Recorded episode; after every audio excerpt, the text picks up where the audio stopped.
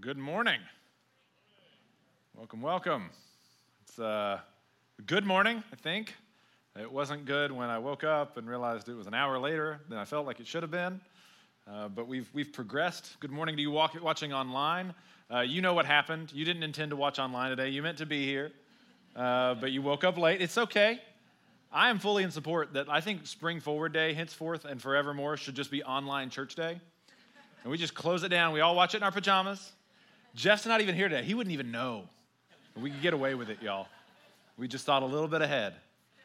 So we're going through this series on blessing one another, how to live a life of blessing. It's not just blessing once or twice. It's living an entire lifestyle of blessing. And so the first week, we kind of did an overview. The second week, we talked about praying before anything else. And make that a pattern of your life. A life devoted to prayer before you undertake any endeavor. The second word letter was L. It was listen, right? So listening is key. If you want to change your relationships with other people, improve your relationships, listening is so key. Last week was, I think, my favorite week of all time ever, was eating. And I'm convinced we just need to do a whole series on eating. I think it was fun. I could do that, and we could do different. We've done kind of fruits. That was fun. Maybe we could do desserts or something. I don't know. This week we're talking about service. And then the next 2 weeks, we're going to be spending 2 weeks on sharing our story and sharing the story of what Christ has done. And so this week, as I was thinking about service, I was on my way into work, and I got behind a guy or gal, I'm not sure of the gender, who had he was going very slow. She was going very slow, and they had a bunch of stickers on the back of their car, and one of them was 26.2. And then the next one was 13.6, and they continued to rub it into my face that they were way more athletic than I am, all the way down to like a 5K, and I was like, I feel like if you've run the 26.2, you don't really need the 5K sticker. Like, that's like the participation trophy for me, you know? And so I got to thinking, I was like, man, I should run a marathon. I could do that, right? I could run a marathon. Thinking also that the first person to ever run a marathon died afterwards. Like, his heart exploded. So I'm like, let's be careful. But I could run a marathon. I've run a quarter of a marathon before. I've done that. It can't be that hard to just repeat that 3 times, right? I'm getting confused about what a marathon is and what a quarter of a marathon is. I was confused about what it is and what it isn't. And then I thought, I could do it. It wouldn't be that bad. But it's hard. It's hard to run a marathon. And then I got to think about all the time you have to spend training. I don't have time for that. It costs me too much time. I got no time. I can just get out there and walk, right? Same thing. And then I realized, like, that is the difference between serving once and living a life of service. We get confused on what those 2 things are. We think serving once is living a life of service as opposed to being fully devoted to service. Just like running a little bit is the same as running a marathon. I can run. Sure you can. It's hard. Living a life of service, regular service, devoted day in and day out is difficult. It's why we talk about people like Mother Teresa, and we don't talk about me. Service is hard, and it also costs us a whole lot. If you're going to live a life of service, it's going to cost you something. So today, as we talk about, I want to live a life of service. And I think if you're a follower of Jesus, you actually want to be a servant. You don't want to just serve once. You want to follow in Christ's footsteps. And I know it's difficult. So I want us to unearth some of those things that stand in our way of doing that, and so that we can live a life of blessing and a life of service. We're in Mark chapter 10. Sorry, I love Luke. Mark chapter 10. Verse 35 to 45, talking about James and John. And James and John, the sons of Zebedee, came up to him and said to him, "Teacher, we want you to do for us whatever we ask of you." And he said to them, "What do you want me to do for you?" And they said to him, "Grant us to sit, one at your right hand and one at your left in your glory." What makes this scene so incredible is what happened before it. Jesus just told the disciples as they're on their way to Jerusalem, hey, heads up, we're going to go to Jerusalem. I am going to be betrayed by one of you. Then you're going to hand me over to the religious leaders. They're going to hand me over to the Romans, and they're going to crucify me, kill me, but I'm going to raise on the 3rd day. And so James and John hear that, and they're like, oh, this is a great opportunity to ask for whatever we want. Totally makes logical sense. I mean, how tone deaf could you be? James and John are like, this is our opportunity. This is our chance to get whatever we want from Jesus. And this is the 3rd prediction of Jesus' death. It's not like this is the first time he said it. And the first time he did it, Peter came back and was like, no, you're not going to die. You're okay. And Jesus is like, nah, that's not how this works. You don't tell me. The The second time he makes the prediction, the disciples all get together and start arguing. Who do you think is the most important? Which I can only imagine is after Jesus is gone, who's going to take his place? Like, who's going to be in charge? And then this time, James and John are like, well, I guess we better put our name in the hat. And this tells us how we get service confused. It tells us what service is not, what service isn't. It's not self-focused. Look again at verse 35. And James and John, the sons of Zebedee, came up to him and said to him, "Teacher, we want you to do for us whatever we ask of you." James and John are a part of Jesus' inner circle. They're part of his close friend group, and even more so than the disciples. Now, in the Matthew telling of this story, they get their mom to go and ask. So James and John are brothers, and they go get their mom to ask Jesus for an important spot in the kingdom. I mean, imagine, Mom, can you ask Jesus if we can be really important, please? And back in those days, day and age, and somewhat in our day and age, older women could get away with saying things that the rest of us cannot. And if you've ever been to Thanksgiving dinner, you know what I'm talking about. They're doing the same thing here. And what you notice is it's James and John and their mom asking this question. You know what that tells us? They're looking out for the family. They're looking out for the family. The family, Zebedee's family, is going to be in charge. Zebedee's family is going to be in control. And this flies right in the face of what Jesus taught in Mark chapter 3. In Mark chapter 3, Jesus says, you know who your family is? You know who's the most important people in your life? The people that do the will of God. Those are the people that are supposed to be close to you. Not your business connections, not your relationships, not your friends, not your family. The people that are most important to you are the people who love me and serve me. And James and John are sitting here being like, nope, we're going to watch out for us. We're going to watch out for our family. If we're going to live lives of service, we have to stop thinking about our group. We have to stop thinking about our tribe and think about, what do other people need? How can I advocate for other people, even to my own disadvantage? How can I stand up for people that need help? We got to get our eyes off of ourselves and off of our group. So it's not self-focused. It's also not self-care. Look at verse 36. And he said to them, "What do you want me to do for you?" And how many of us have kids that have asked this question? Not, what do you want me to do for you? Because that would be awesome. If you have kids that come up to you and like, Mom, Dad, what can I do for you? Tell me. Secrets, please. What have you given them? No, we ask questions all the time when we were kids. Do you remember going to your mom and dad and be like, Mom, I'm going to ask you something, and I need you to just say yes. Just say yes. Just promise me you'll say yes. And she's like, all right, guys, what do you want me to do for you? Here are two grown men being like, Jesus, please, I want you to do something for us. He's like, what do you want? Let me ask you this. If Jesus were to ask you, what do you want me to do for you? What would you say?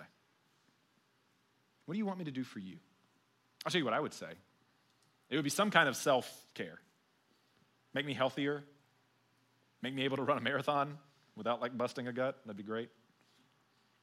Help me be a better father, better husband, better pastor, right? Help me be better at it'd be self-care. Do you know the self-care industry in the United States is an $11 billion industry? And it's growing. We love self-care. Because what we've done is we've traded the gospel and we've traded the person and power of Jesus Christ for an Instagram influencer who tells us everything we want to know and feel that's good about ourselves. It's okay to not be okay. It's fine. You can be vulnerable. Be authentic. It's good. Now, there's some truth there. It is okay to not be okay. That's part of being a Christian too, right? Like going to the cross and being like, I'm not okay. And just being like, I know, I ain't got it. But the problem is we stop there. And the influencer lets us stop there as well. They don't challenge us to move beyond it.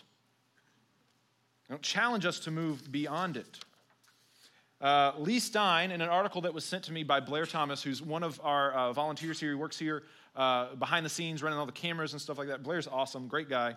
And he paid me to say that. And in a scarily on-point article that he sent me in the New York Times by Lee Stein, who's not a follower of Christ, by the way, she says that we're finding our hope on a screen filled with influencers. And she says this, our new belief system is a blend of left-wing political orthodoxy, intersectional feminism, therapy, wellness, astrology, and Dolly Parton. And she's not wrong. She goes on to compare Instagram influencers and other influencers on social media to televangelists. She calls them instavangelists. She's not wrong.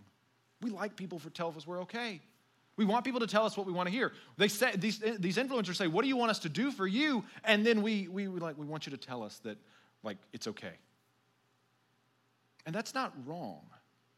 But what are we looking for? Who are we looking for to tell us it's okay? Because the message of the gospel comes in behind it and says, it's not okay, or you're okay, you're fine, but you can't stay there. You got to move forward. That's the difference between Jesus and other people. He's not going to leave you there. He wants you, and he loves you so much that he wants to rescue you and redeem you so that he can make you into what you were created to be, so that you can bring God glory, and so that you can build the kingdom of God. And again, I know that part of it is a pushback against like Protestant theology of work harder, get better, the Protestant work ethic. I know we're pushing against that, and that's great. But we've torn down one idol for a lifestyle of self-care and self-focus. We need to listen to the words of Jesus because he's going to affirm us, but he's also going to challenge us. He's going to convict us of where we need to let go of our selfishness. So when somebody asks you, when the King of Kings asks you, what do you want me to do for you? The first thought coming to our mind should be, how can I serve the kingdom?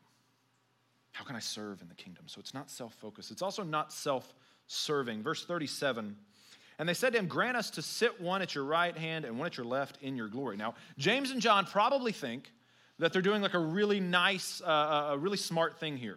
Because in that culture, the person in the middle was the most important. And then the person on the right, so it'd be over here for y'all, person on the right, second most important. And the person on the left was the third most important. So they're saying, Jesus, dude, you're the best. You're the boss, man. You're in charge. But we want to be like next to you. We want to be second boss. We want middle management. They want to be important. And they probably think that like they're honoring God in this way. They're honoring Jesus in that way. And we do this a lot too. We worship Jesus in order to get something out of it. We serve in order to get something. We have this expression that we use a lot, and I think it's appropriate. I'm blessed to be a blessing. But I think many of us actually in our hearts say that I bless so that I'll get a blessing. I do something so that I'll get something out of Jesus. Now, there's a part of service, there's a part of helping others that is also helping ourselves, and we can't get away from that. We're interconnected human beings. When you suffer, I suffer. When you're wounded, I'm wounded. And it's not just because we're a part of the church. That's a part of how humanity works. When you do well, I do well. So we're never going to get away from total self-focus, but there is an element of serving other people where we think to ourselves, man, how am I going to get something out of this? And the way this looks is you might choose the most convenient act of service over what's the most important, the closest over what's the most urgent, what's the most visible, as opposed to the more important thing that's behind the scenes. And what happens is we even use this in our relationship with God. Now, we're much more sophisticated than to just walk up to Jesus in our prayers and be like, okay, God, I helped out some poor little children. You owe me something. We're more sophisticated than that. How many of us have approached the throne of God in prayer and it felt just a little bit more worthy to be there because we did something good. We did something nice. Y'all, that's not the gospel. The only right we have to be before the Father is because of what Jesus Christ did for us, his service, his sacrifice. Anything else is gospel plus, and it doesn't work. Doesn't mean you're not a Christian.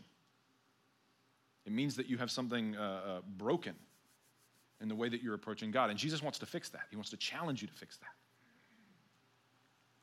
When we serve people, it can't be about us. And Travis, you're making service really complicated here, I feel like. Not helping me. Service is hard.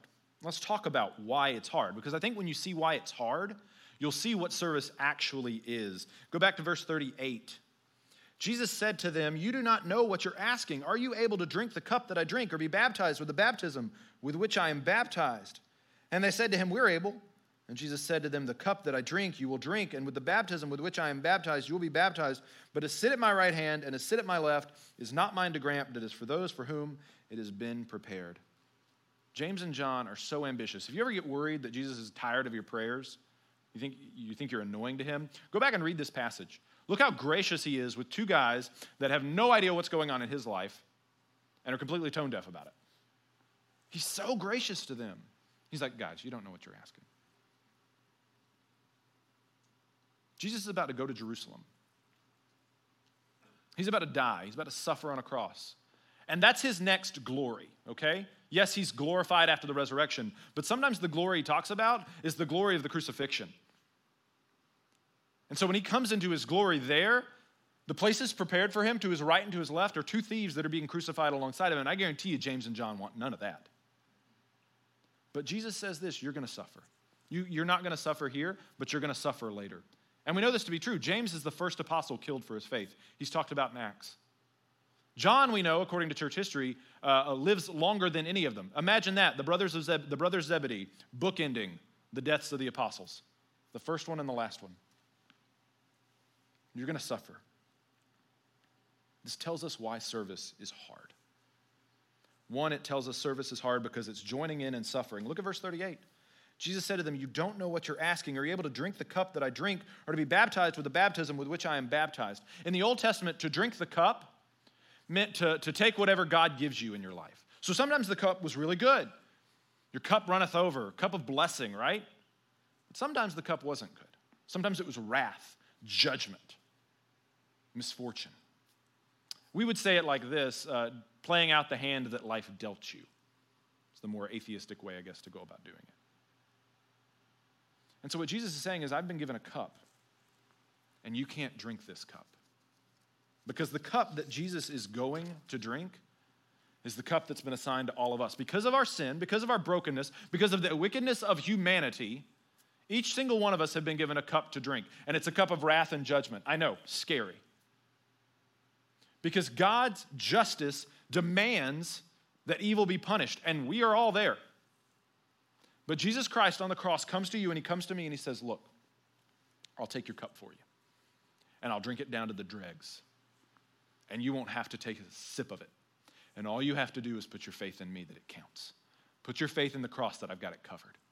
And people, you can do that today. You don't have to wait. Why are you holding on to this cup? This cup of brokenness, this cup of sadness, this cup of rejection, this cup of loneliness that's a product of evil in our life, side effects of wickedness in our life. And I don't mean like you've done something wrong and so now you're lonely. I don't mean that. I mean we live in a sinful world. And part of living in a sinful world is this alienation we have from each other and alienation from God. And you can exchange that cup today for a cup of blessing and love and comfort from God.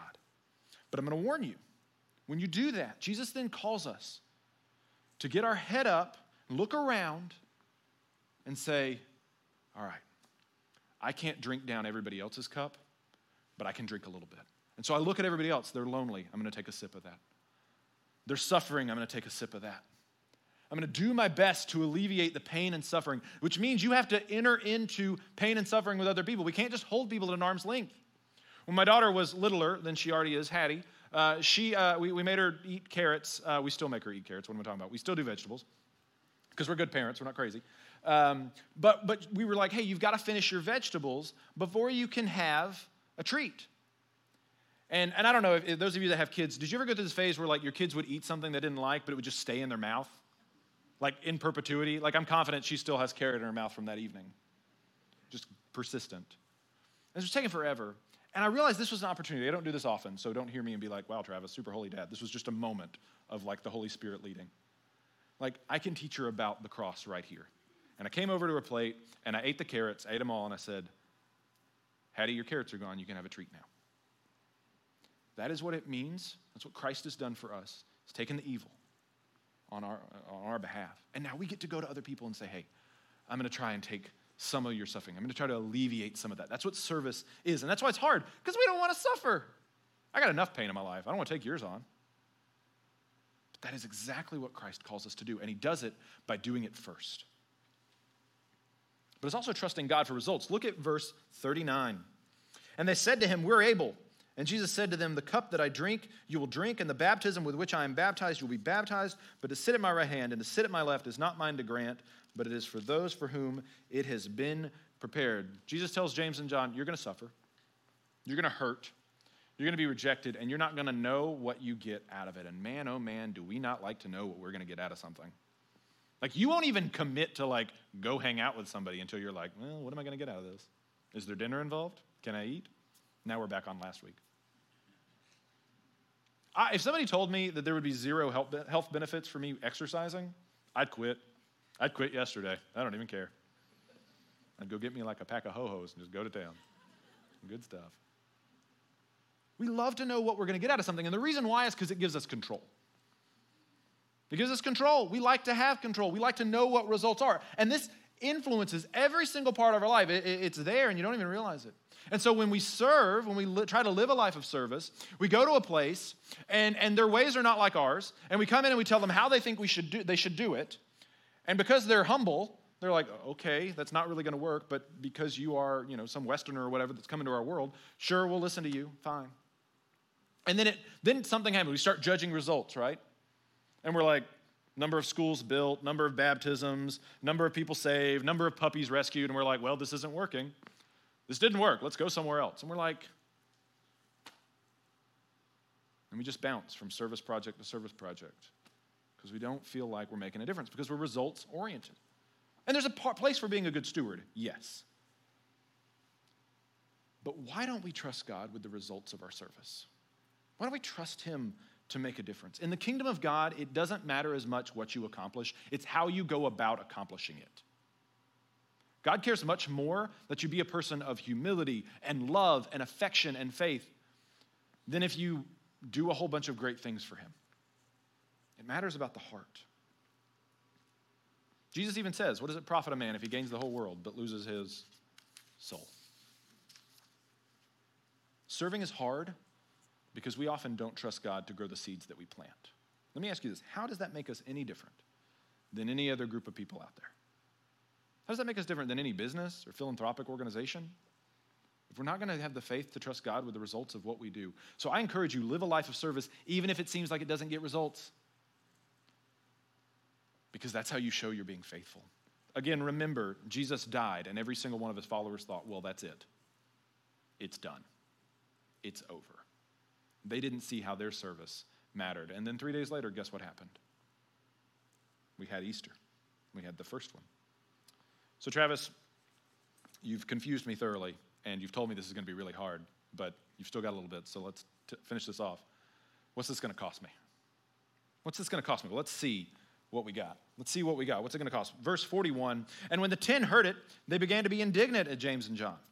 And Jesus called them to him and said, you know that those who are considered rulers of the Gentiles lord it over them, and their great ones exercise authority over them. But it shall not be so among you. Whoever would be great among you must be your servant, and whoever would be first among you must be also be your slave of all. For even the Son of Man came not to be served, but to serve and to give his life as a ransom for many. This moment is so critical that Jesus stops everything. How many of you were on a vacation one time as a kid and you just started fighting with your brother and sister and your dad whipped the car over and pulled over and be like, all right, everybody, listen up. Jesus is not doing that here. He is stopping the car, but this is a teachable moment. Jesus is not mad. I don't read anywhere in here that he's angry. But Jesus is like, hey, this is a good opportunity for us to talk about how our kingdom, how my kingdom is different than the world. And Jesus does this all the time where he inverts the kingdom, right? He says, turn the other cheek. He says, love your enemies. He says, if you want to live, you need to die. If you want to wield power, you need to lay it down. Jesus is telling them this is what it costs to be a servant in the kingdom. You got to lay down your life. And this is what Jesus does. Jesus says, I didn't come to be served. I came to serve and to give my life as a ransom for many, i.e., this is the paradigm for everybody else that's going to follow me. Jesus wants to give you a life of wholeness. He wants to give you a life of blessing. He wants to give you hope and encouragement and love. He wants to help you. He wants to make you into everything that he has created you to be, 110%. But I'm not going to do a bait and switch here, and this is where a lot of people leave you. When you are called and you put your faith in Christ, this thing starts to happen in you. The Holy Spirit starts to work in your life, and you begin to change. Because following Jesus isn't just about following in his footsteps. It's becoming more like him. And if we're going to be more like Jesus, to recognize that it's going to cost us something, not because it's going to earn us anything in any relationship with him. That's not it. But because we become fundamentally changed to be more like Christ as we grow. So what's it going to cost? Well, it's going to cost our priorities. Look again at verse 41. And when the 10 heard it, they began to be indignant at James and John. You know why I think they're mad? They're mad because they wish they had come up with the plan to ask Jesus for the second and third spots. They're not like, God, James, John, you guys are so insensitive. He just said he's going to die. That's not why they're mad. I think that our priorities tend to be climbing the ladder, being good at what we do, being happy.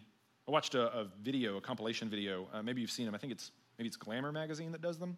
I'm not a big reader of Glamour Magazine personally, but this was a YouTube video that I found. And they interviewed people from ages 5 to 75, and they would ask them one question. And it was, of course, precious, but then it got really moving. They asked them, what's your goal in life? And every single one of them, said something like, be happy, win an Oscar, be famous. Some of the people that were like in their 60s and 70s were still like, I want to win an Oscar. I want to be famous. I'm like, late bloomer, okay. But not one of them said, I want to sacrifice for other people. I think the closest they got was like somebody said they wanted to leave a legacy for their children. Our priorities are taking care of ourselves so often. If we think something is important, we will pursue it. And usually that is taking care of my group, taking care of my people. And we get competitive when that's threatened, right? Look, laying down your life isn't just giving from what you already have. Hear this. It's not just giving from what you already have. It's also giving from the opportunities you have to gain more. Do you see that?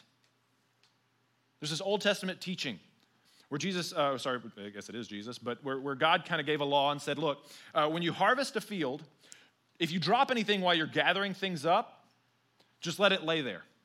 Because the poor are going to come from behind you, and they're going to gather that stuff up so we can take care of them. We're not going to exhaust every single opportunity we have to become even richer than we already are. A life of service means rejecting some of the opportunities we have. Just because we can have it doesn't mean we have a right to it.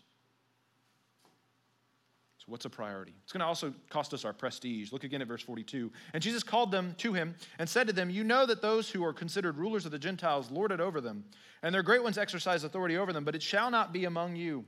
Whoever would be great among you must also be your servant, and whoever be first among you must be slave of all. You know what the difference is between a servant and a slave? A servant gets to go home. A servant has an identity. A servant might actually own property. It's the job. A slave, that's his life. A slave is constantly forced to think about others before themselves, always. The most other-focused person in history is a slave, because they have to be. And they're also marked by things, right? You could look at a slave in the days of slavery and know that that person was a slave, whether it was based on skin color, whether it was based on tattoos or markings, whether it was chains, whether it was their clothing. We like our markers of prestige in our world. And sometimes they're big things, like we like big cars or big clothes or big houses. And that's how we tell people our station in life. Others of us are much more subtle. We dress down, but we got the cool shoes with the red bottoms on them. So when we cross our legs, people know what your station in life is. Or you dress like a hobo, but you got every single technical advancement in history so that people know where you're at. When Jesus dies and he's resurrected, he tells Thomas, we're going to talk about this on Easter, he tells Thomas to put his fingers in the holes in his hands and in his feet, which means that Jesus carries the scars of his body into eternity with him. Those don't heal up. You know why? They're markers of prestige. They're markers of his service. What markers of prestige do we carry with us in the kingdom? I'll tell you what some of them might be. They might be red and baggy eyes where you stayed up late with a friend crying on the phone because of the heartbreak in their life. There might be your hair graying a little bit early because you're working so hard to serve other people. It might be a host of text messages you get late at night because you're known as the one friend that people can text and call in the middle of the night and you'll answer. It might be crow's feet and laughing lines on your face because you rejoiced with those who rejoiced and you wept with those who wept. Those are markers of prestige. And I don't know that you'll lose them in the kingdom, and I don't think you'll want to. If we're going to follow Jesus, if we're going to live lives of service, it's going to cost us our prestige, but we're going to gain a different kind of prestige in return. It's also going to cost us our power. Verse 45, for even the Son of Man came not to be served, but to serve and to give his life as a ransom for many. We all want power. We all want control. I can just keep talking, and y'all will have to stay here. It's the law. So powerful. Power. Man, we all want it. We all want to be in control. Jesus, I think we would all agree, if you're here in a church, you would agree that Jesus is either the most powerful human being to ever live or is up there in power. I think he would have a thing to say or two about power, right? He should know how to use power. And the most powerful thing that ever happened was the God-man, the Son of God, laying aside his power and suffering and dying on a cross. And that changed everything for human history. The most powerful thing that ever happened was somebody laying down their power. And we think, not that doesn't work again. That's like a one-time event. It is. But it establishes a principle that if we're going to have power, if we're going to have impact, if we're going to change the world, which is such a popular thing to say now. How about this? If you're going to change your world, the people around you, lay down your power. Lay down your authority. One of the worst things that ever happened to come from the church being in control of culture for so long in our country was that we got addicted to power. And when we've lost it, we get kind of scary when we're grabbing it back. Jesus doesn't want us to be in control of the political narrative or the cultural themes or anything like that. Jesus wants us to lay down our lives for other people because that's what real power is in the kingdom. And I know that because that's what Jesus teaches and that's what Jesus does. I think serving is easy. Being a servant is hard. I think serving, you can be self-focused. You can take care of yourself. But living a life of service, it's others-focused. I think serving once or twice isn't going to cost you much. Living a life of service is going to cost you a lot. So if we're going to bless people, if we're going to bless our world, if we're going to grow the kingdom of God, we've got to quit serving. We've got to become servants. And there's a host of difference in there. And I praise the Lord that Jesus Christ loves us so much, to forgive us when we fail at doing that, and at the same time grow us to get us to that point, to make us more like him. Let's pray together. Gracious God and Heavenly Father, Lord, you know, I stand up here and I say all this, and Lord, you know my heart. You know that I desperately want to be a servant in the same way that I kind of want to run a marathon. But Lord Jesus, the odds of me running a marathon are greater probably than me being a servant in my own power and in my own strength because I'm selfish. And Lord, I know that many people in this room probably can identify with that. And so God, first and foremost, I pray that if there's anybody in this room that hasn't placed their faith in you, that they would see you, Lord Jesus, for the servant that you are and the beautiful servant you are, and they would trust you today. If you want to know how to do that, you can come and speak with me in the next steps area. But Lord Jesus, we also know that you want to grow those of us who are followers of you into being servants, living lives of servants.